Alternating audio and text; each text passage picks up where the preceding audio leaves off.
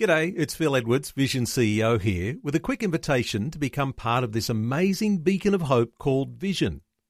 Together we can put our love into action to help people of all kinds build or rebuild their lives on the truth of God.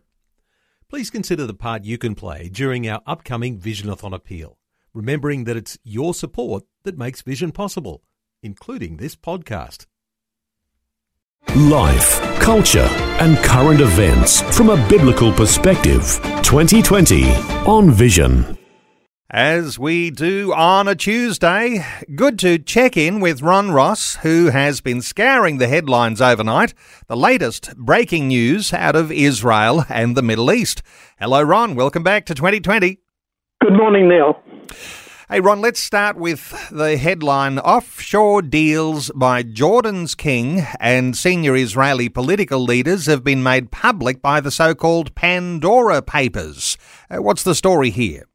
Former Jerusalem Mayor Nir Barkat and Jordanian King Abdullah the Second were among the hundreds of politicians, billionaires, celebrities, drug dealers, royal family members and religious leaders exposed by the Pandora Papers, a two point nine four terabyte database exposing offshore dealings published by the International Consortium of Investigative Journalists, I C I J, on Sunday.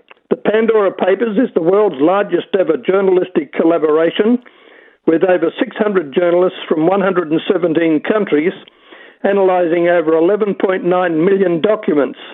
The documents expose over three hundred thirty politicians from over ninety countries.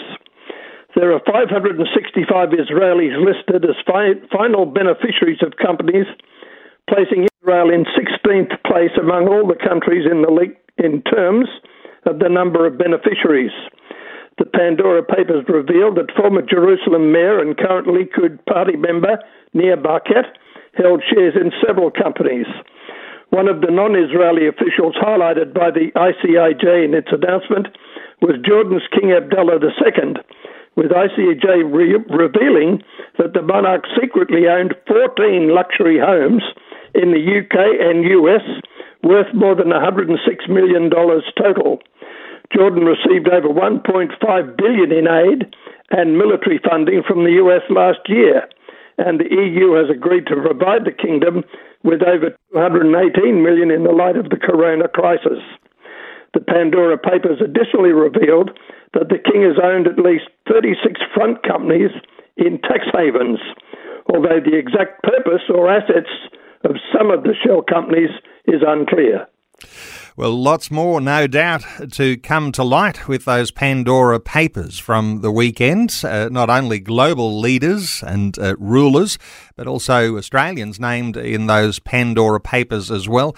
Hey, Ron, let's move on some other headlines. Iran demands the U S A unfreeze ten billion dollars as a condition to resume nuclear talks. What's this one about?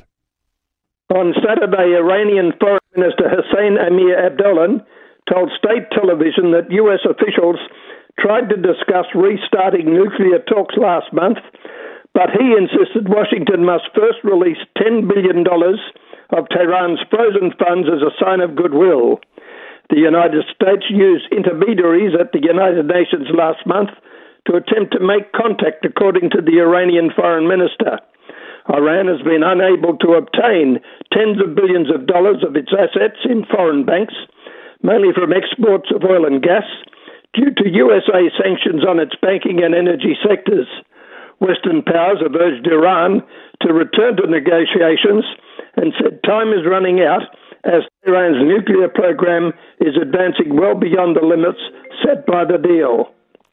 Uh, Ron, let's move on to some other headlines. The Israeli government has moved to enlist the feared intelligence group Shin Bet to fight rising crime, but Arab Israelis have divided opinions. What's the story here? Yeah, a government decision to step up Shin Bet involvement in fighting rising organised crime in Arab communities finds Arab Israelis divided, with some firmly opposed and others desperate for solutions to combat the escalating violence. On Sunday, the government decided to involve Shin Bet and the Israeli military to fight the tide of illegal arms in Arab society. The easily available weapons is seen as a key engine of the wave of violent crime that has left ninety-six Arab Israelis dead since the beginning of twenty twenty-one. Public Security Minister Omar Bali said in early September that it held discussions with Justice Minister Gideon Saar in an attempt to find the legal footing for Shin Bet to join the fight against the Arab criminal organisations. Is an interesting one that seems to rear its head from time to time. Has the location of Noah's Ark finally been proven using three D scans? What's this headline about? It's got to be one of the most controversial topics in the Bible.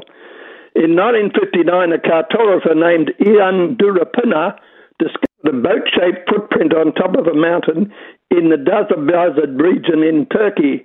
Now, American researchers and Turkish scientists of Noah's Ark Discovered Project claim that they're proof that the biblical relic lies beneath the surface of that very region. Using three D scans of G P R and E R T technology, the researchers claim that they uncovered a man-made boat structure beneath the ground before beginning any excavation. The formation identified in the scans, according to the team, matches the dimensions of the Genesis description of Noah's Ark. Incidentally, this week's Torah portion tells the story of God's instructions to Noah to build an ark and carry with him a male and female of each animal. The text carries specific descriptions regarding the size and structure of the vessel: three hundred cubits length, fifty cubits breadth, and height thirty cubits. Cubits is a biblical term called amar in Hebrew, meaning forearm, and is estimated to be approximately eighteen inches, or about half a metre long. The f- Torah further tells us that the ark landed on the hills of Mount Ararat, a dormant volcano near the east border of Turkey. Researcher Andrew Jones and lead scientist Doctor Yuksel of the Department of Geophysical Engineering believe that the results of the scans indicate a man-made artefact beneath the surface that could well be the Ark. Well, earlier uh, claims to find the Ark have been debunked. Uh, let's see what comes of this new one. Hey, Ron, that's not the only thing that might prove a Genesis account. The book of Genesis comes alive as new evidence suggests the destruction of Sodom is just as the Bible explained. What's this one about? It says a cosmic airburst obliterated a Middle Bronze Age city northeast of the Dead Sea approximately three thousand six hundred years ago, an event which may have been recorded as the biblical account of the destruction of Sodom, according to research published by the journal Scientific Reports. Examining evidence from fifteen years of archaeological excavations at the site of the de- destroyed city known as Tall el-Hammam, the authors concluded that the only plausible formation mechanism that can account for the city's unique destruction is the tremendous detonation of an incoming space rock.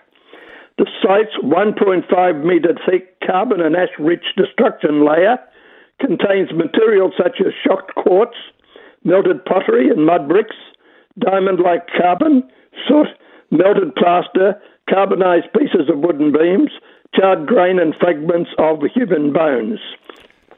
The description in Genesis of the destruction of an urban centre in the Dead Sea area is consistent with having been an eyewitness account of the cosmic airburst. Number one, stones fell from the sky. Two, fire came down from the sky.